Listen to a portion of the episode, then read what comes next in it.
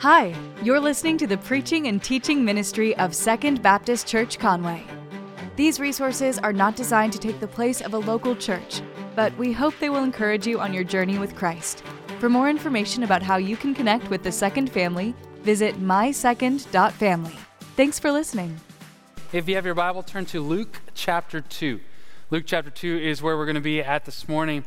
Um, growing up, and I think some of you could possibly relate to this, growing up, waking my mother from sleep was a life threatening event. My mom was not easy to wake up, and when you finally did, you felt like you were in danger. Uh, the way that she slept was uh, she, she would put a, a, a, pillow, she would sleep with not, a pillow not under her head, but over her face, over her eyes and her ears, and then she would often put her arm up like this. And so she was kind of, kind of cocooned in there. She was, she was all well stilled in there, and which makes sense, I mean, uh, because there were five of us kids. I'm sure this is the only respite she got safety away from us, quiet. And so she would she would sleep that way. And if you had a if there was a bump in the night or uh, your tummy didn't feel good, you know, you, you needed to go get mama, you thought about that long and hard before uh, you went and woke up mama. Because the way it would go, and we joked about this later on, so we all know that we had the same experience. You'd go in there and uh, you'd, you'd start real low. You don't want to you don't want to scare her, so you're like mama, you know, like that, and you get a little louder, mama. Get a little bit louder, mama. She doesn't do anything. She doesn't wake up. So now you have to make a decision.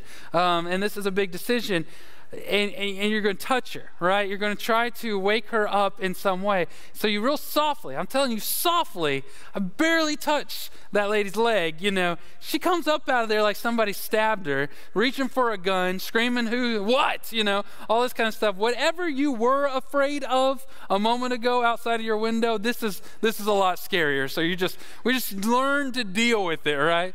Learn to deal with whatever. She wasn't mean or anything. That's just the way she woke up. She, when she was startled, she just came up and came alive that way. Startling, I think, is something I picked up from her.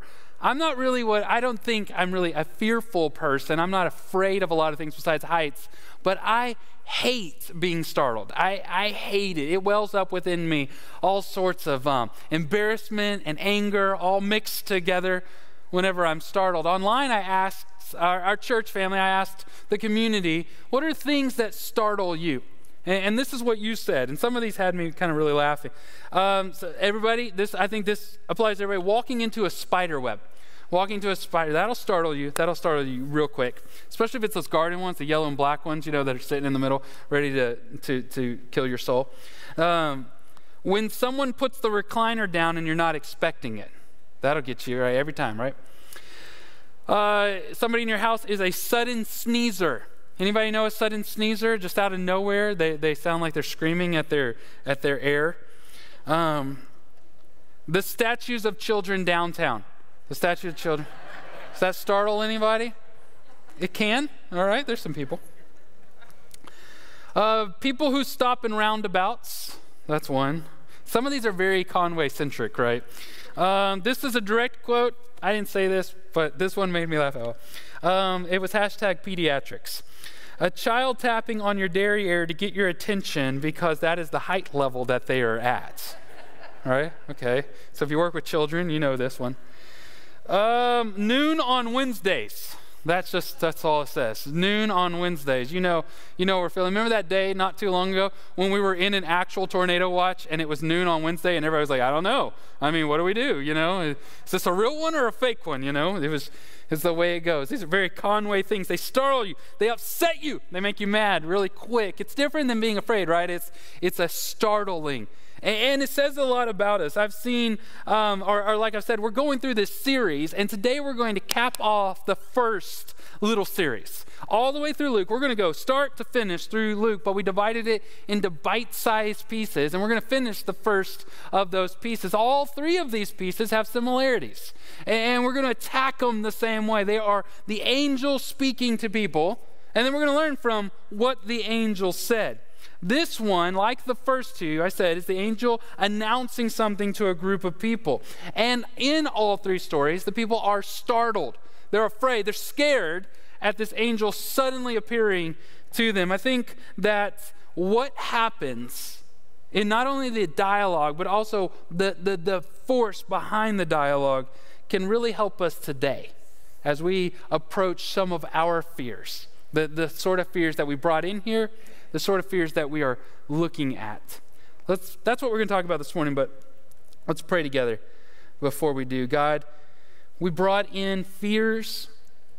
We have things that bother us, things that we are worried about. God, I pray today that, that the words spoken so long ago would speak directly to the heart of the issue, those underlying fears that we carry with us, the fears of, of death and separation, the fears of being out of control. God, I pray that we would hear the angel, the words of the angel, do not be afraid. That we would leave here today, not necessarily without things to be afraid of, but God, with a different perspective on those things that try to scare us. It's in Jesus' name we pray together. Amen. Luke chapter 2, verse 8. It's not a very long story. Let's read it together. Luke chapter 8, or 2, verse 8. I'm going to read down through 20. And I'll admit to you, I have a very hard time reading this passage without slipping into King James, uh, just because that's the way we always hear it. That's the way it is in movies, etc. Um, but I'm going to try. I'm going to try. Luke chapter 2, verse 8 says, In the same region, shepherds were staying in the fields and keeping watch at night over their flock. Then the angel, then an angel of the Lord stood before them, and the glory of the Lord shone around them, and they were terrified. But the angel said to them, do, do, Don't be afraid, for look, I proclaim to you good news of great joy that will be for all the people. Today in the city of David, a Savior was born for you, who is the Messiah, the Lord. This will be a sign for you, and you will find a baby wrapped tightly in cloth and lying in a manger.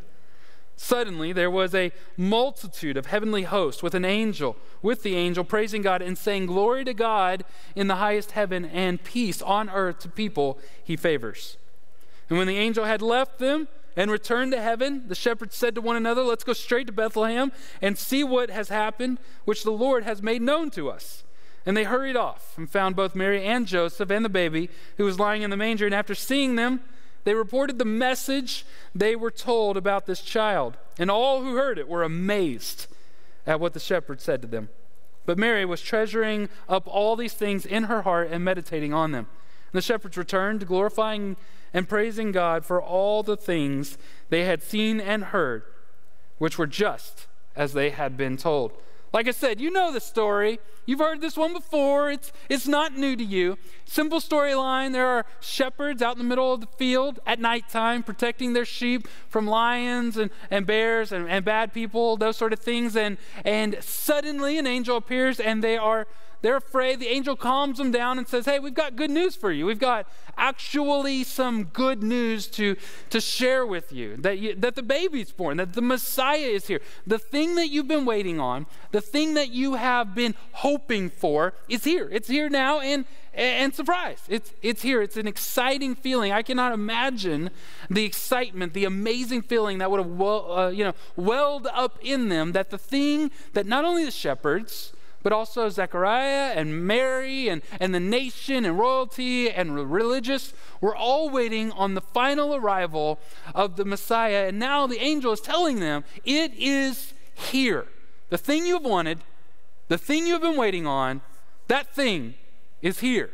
Just this week, my son's birthday. Uh, my son had a, birthday and i did what dads do and I, I cannot tell you why dads do this but i convinced him that we hadn't bought him anything and that he was going to go off to school and and i just like you know we, we haven't bought you anything yet. You're just going to have to wait. We'll, we'll pick something up on the way back from um, work you know I, I, said stuff like that. He told me later that he didn't believe me until um, his mom uh, agreed with me and he says mom doesn't lie like you do and so uh, so so I was really thinking I wasn't getting anything, you know, and, and I was like, yes, you know, I got her involved. And so um, that was good. And he was ready for school, and there was this one thing that he was wanting, and he was ready for school. And so he's sitting there uh, on the couch um, waiting on me to get ready, and, and, he's actually on the computer looking at that thing that he wanted, right? You know, he wanted it so bad, he was waiting for, he's hoping, all this sort of stuff. We had actually already set that thing up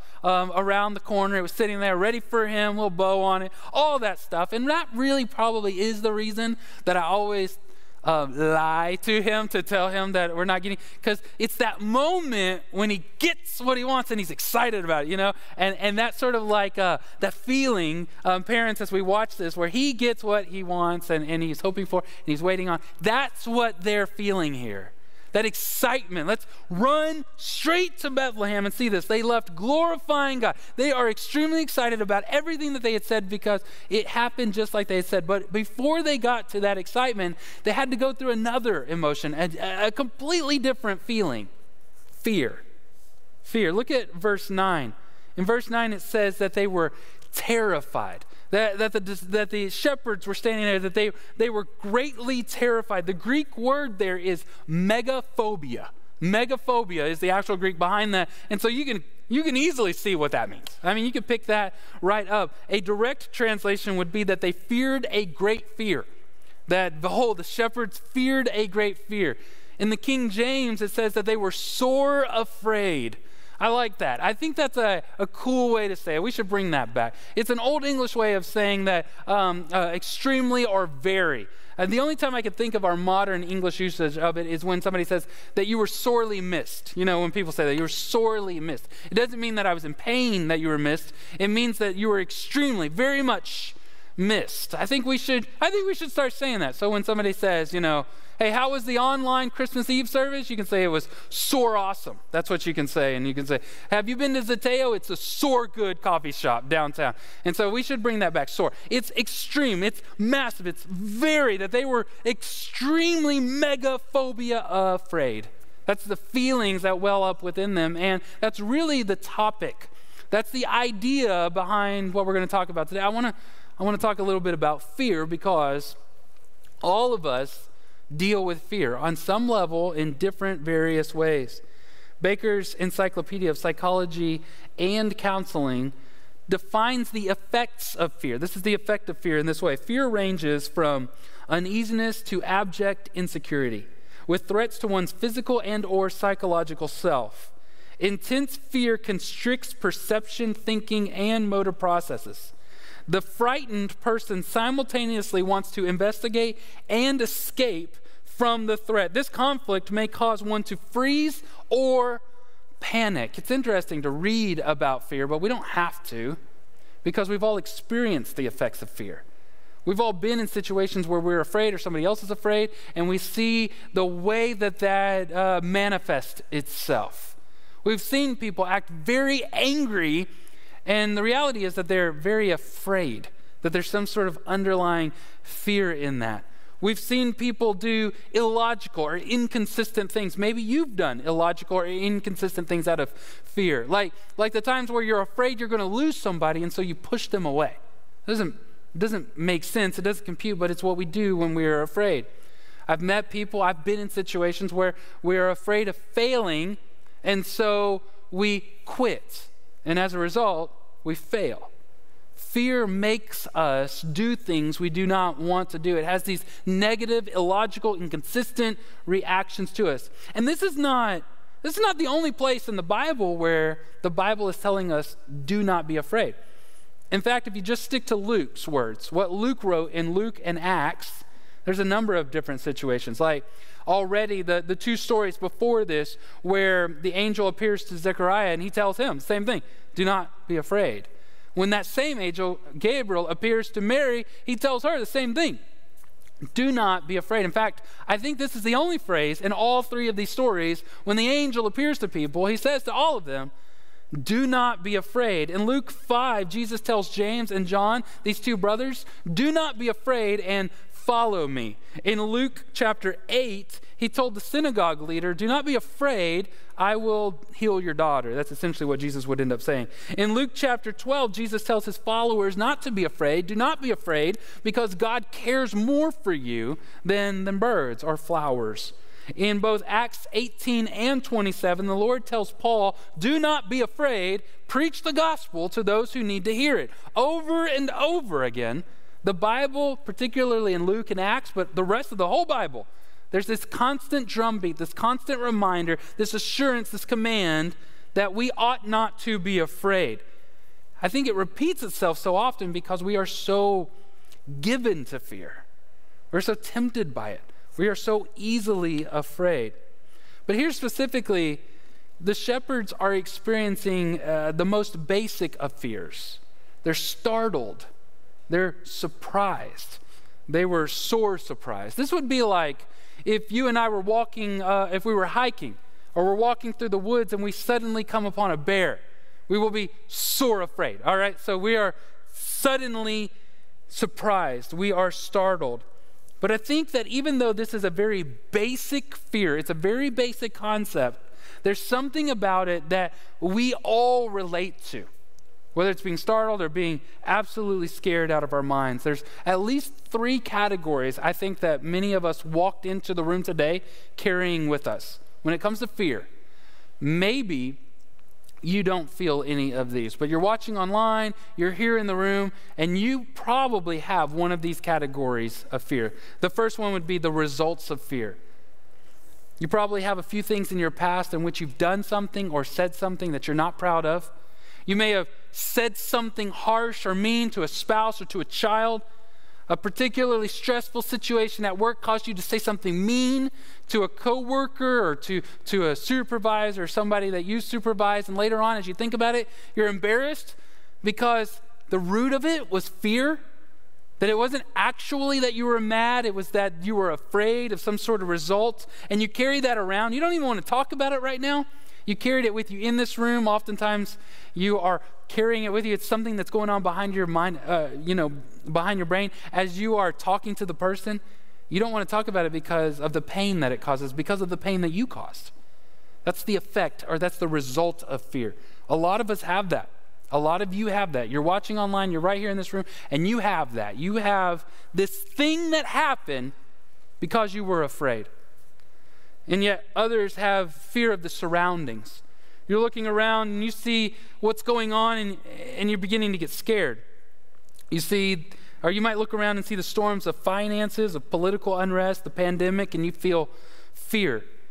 You can feel yourself um, not really able to see clearly through the cloud and all of the information and what's happening and the unknown and, and, and the, the little bits of fear that are leaked out here or leaked out there or, or, or printed in headlines. All of this is causing you to feel like the ropes that are holding your world together are slipping through your fingers and you don't know whether or not you should cry or fight or run. You're feeling afraid about what's going on around you. In Matthew, the Gospel of Matthew, he writes the story in which the disciples of Jesus are in a boat. They're rowing, but they're not making a lot of headway because of the wind and the waves. They, they're, not, they're not making it very far because the wind was pushing up against their boat. And Jesus was praying. He notices him out there in the middle of this huge lake, but it's so big that they called it a sea. He's out there in this huge lake, see, and he decides to walk out to them, walks on the water. He walks out to them on the water, and they are sore afraid. They're, they're scared. They're, they're, they are scared out of their mind because they think they see a ghost. Jesus tells them to calm down. It's him. It's all right. It's not going to hurt them. Peter says, "If it's really you, can I come out? Can I can I walk on the water there? Can I can I get a and Jesus says, Sure, come on. Get out of the boat and walk toward me. And as he was walking toward him, the Bible says that Peter, uh, you know, he took his eyes off Jesus. He looks around and he sees the wind and the waves, and he gets scared. He gets afraid. He gets megaphobia, and he begins to sink. Jesus helps him out and gets him back in the water. And that's what we do. That's the exact same thing that we do. All of this stuff in our life, it sounds like a wind so loud that you cannot think. It sounds like waves so big that they will swallow us up. If one more headline says something bad, it's just going to completely swallow you up, and it is justifiable, it's logical that we would be afraid of that. We have these effects of fear, things that we've done, we've had these circumstances of fear, and yet the others you, you, you're not so afraid of the past. You're not really all worried about right now, but you are a little bit worried if you were honest about the future. You're looking at things and you're not sure about how things are going to turn out. I've had several of you tell me that you're afraid you're going to lose your job because of economic downturn, different situations. You're afraid you're going to lose your job. Some of you are afraid you're not going to pass a class because all of a sudden everything changed. The, the requirements, changed, the expectations changed. The resources were less, but the expectations were greater, and you're afraid you're not going to pass a class. There are many who are watching online right now, maybe not many, but a handful of people that are watching online right now that are waiting to find out if a test result is going to be positive or negative, and how's that going to affect Christmas? How's that going to affect things? Are they at high risk? All of that. All of these things, you're afraid of the future and you're afraid of what might happen. We do that. And if, if I'm honest with you, I do that. Not, I'm not proud of it, but a lot of times when I'm like in my truck driving from this place to that place, a lot of the drive in between is me thinking about things that might happen. And I'm a little worried about them, and I'm trying to think, how can I get ahead of this? How can I make sure that this, how can I mitigate the damages or lessen the impact? How can I do all of this? Because I, like many of you, I'm afraid sometimes of what's going to happen in the future. We do that. We all do that. This is what we do. We walk around with fear of the past, fear of the present, fear of the future. And I don't want to beat up on you. I don't want to make you feel guilty. In fact, I want to do exactly the opposite. I want to share with you what the angel shared three times. Not once, not twice, but three times, the exact same words Do not be afraid. Look at verse 10. He says, Do not be afraid, for look, I proclaim to you good news. The angel says, Don't be afraid, I've got good news for you. And it's it's kind of funny. It's a little comical to me that the, the shepherds are standing there and the angel's like, chill out. I've got a I've got good news to tell you, like the shepherds were afraid of bad news. Uh, the shepherds weren't all of a sudden, there's a glowing stranger in front of me, and you're not thinking, I bet he has something bad to tell me. No, they were sitting there going, I bet he's going to kill me. That's what they thought. You know, this thing is going to kill me, and the shepherd's just like, hey, no, man, I got a good news. I, I'm going to tell something good to you. The good news literally means gospel. This is the gospel message. When you hear churches or, or preachers talk about the gospel, they are talking about good news that the angels deliver right here in this moment. And besides, they're not going to kill you. The Savior is born. This is the first aspect of this good news. This is the way that Jesus, God, decides to come to the earth. It's not a horse, it's not a, a, chariot of fire. Jesus comes to earth the same way that all of us came into this earth. He was born. This is the way that God chose to do this. But you have to ask, I think that the shepherds would ask this same question. Even though that they were waiting on the Messiah, they have to ask this very same question. Great. A Savior is born. But why do we need a Savior? What is it that we are in danger of? What is the threat? What is going to get me? You know, because a few seconds ago, thought you were going to get me. So, what is the Savior that is going to save us? Where, where, where's that come from? Well, the short story is this God made everything good and we broke it. That's the short story. And because we broke it, and when we did that, we caused a chain reaction that ends in our death. We have no control over this. It is too big and it's too powerful. What we cause completely swallows us up like waves. Our health, our world, our community, our lives, the way our lives end are completely and totally out of our control. And all of that is the stuff that fears are made of. That everything is out of our control.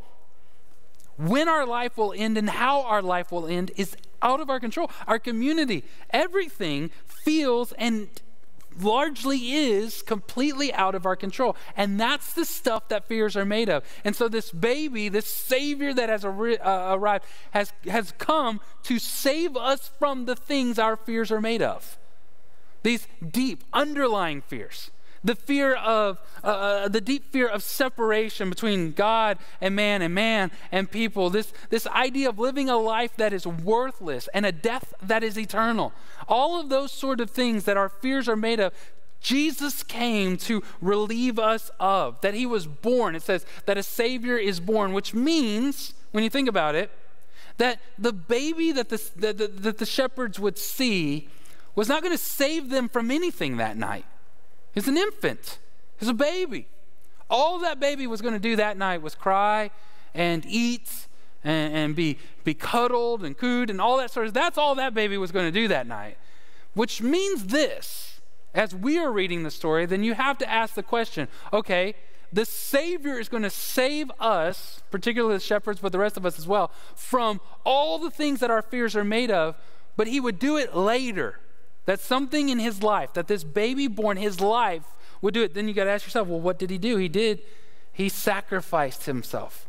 He laid himself down. He lived a perfect life, and then he laid that life down to save us from the consequences of what we broke, to save us from all the things that we are afraid of. Martyn Lloyd-Jones said this the fear of man is taken away immediately when we realize that the living God is among us. And for the shepherds and for us, the word Emmanuel, God is with us, is that fear stealing reality that God is now with us. So if you accept that, that free gift wrapped in grace, what you have been actually waiting for, you will be saved for, from those consequences, from those things that we fear, this life without purpose, this death that is eternal. We will have life with God. We will have eternal life with Jesus.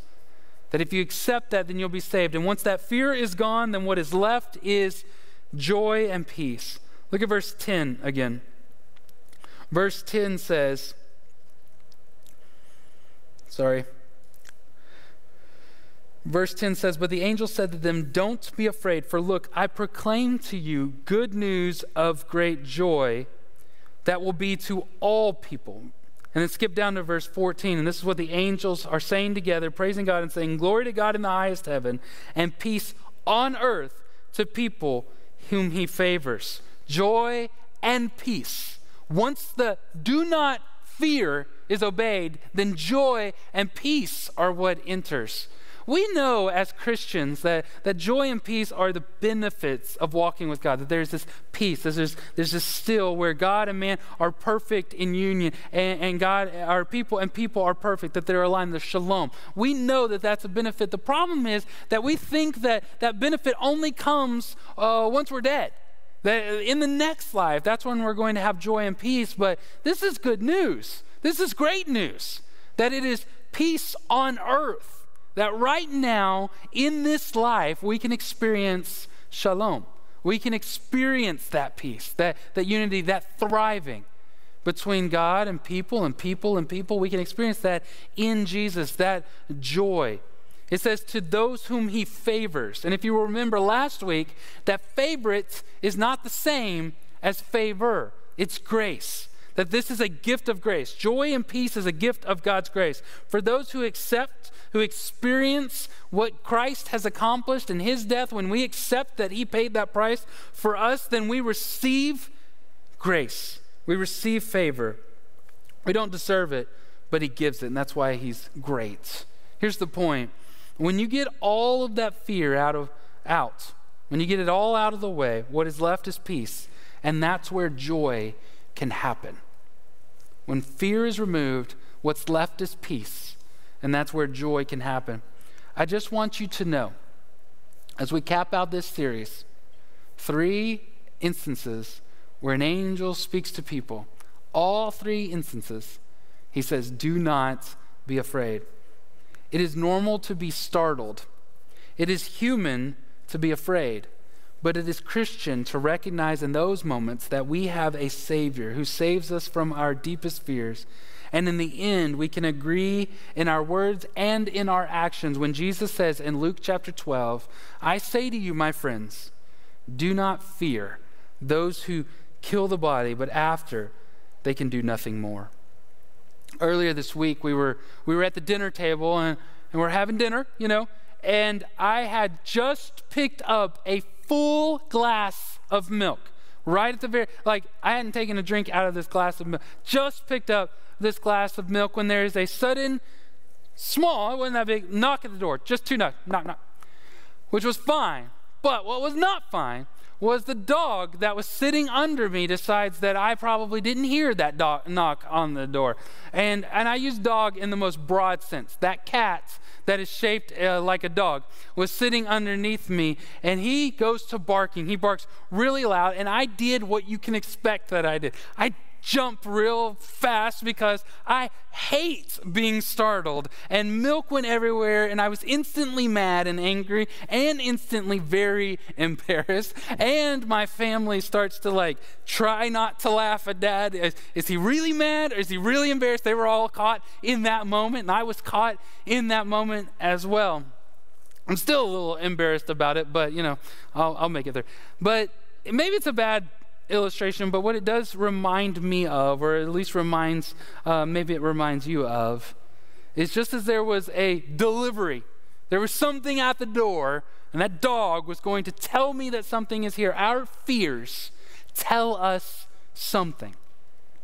When you're afraid of things, it, it, reveals something about who you are, about what you believe, about, about those sort of things. And, and, and my prayer, my hope this Christmas, that all of this fear that we've had for our whole lives, but particularly since March, when we have almost become accustomed to living in fear, that all of that would remind us that there is a message here, that we have a Savior, that we don't have to be afraid.